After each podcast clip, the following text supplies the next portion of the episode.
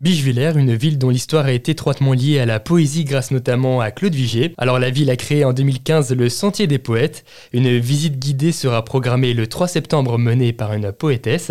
Et aujourd'hui, pour en parler, je suis accompagné de Claire Termanini. Bonjour. Bonjour. Vous êtes la directrice de la culture et de la communication de la ville.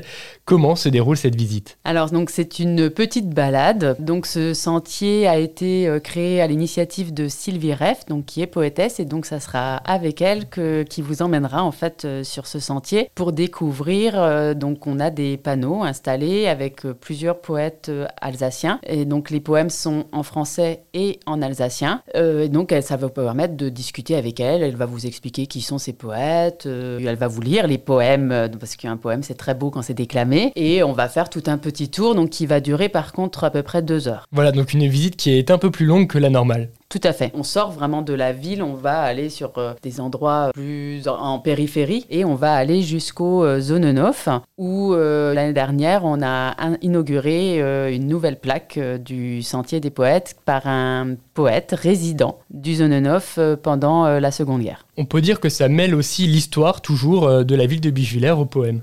On essaye toujours en effet de faire une corrélation euh, entre les deux. Et donc la particularité également, euh, c'est que les panneaux sont disséminés un peu partout dans la ville. C'est-à-dire que quand on se promène euh, n'importe où en fait dans Bichevillers, on va aller en trouver, donc que ça soit pour faire le sentier des poètes ou pas. Ça permet aussi de faire des haltes même quand on est euh, comme ça dans, dans la ville et de lire euh, quelques poèmes. Et donc au total, voilà, il y a 28 panneaux qui sont euh, partout dans la ville, puisqu'on peut le faire aussi euh, seul, puisqu'il y a euh, une brochure à disposition euh, à la mairie, à l'accueil de la mairie, et également en téléchargement sur le site de la ville. Et donc le rendez-vous est donné le 3 septembre, aucune réservation n'est nécessaire. Aucune. Nos visites sont toujours en accès libre et gratuite. Super, merci beaucoup Nan Termanini. C'est moi.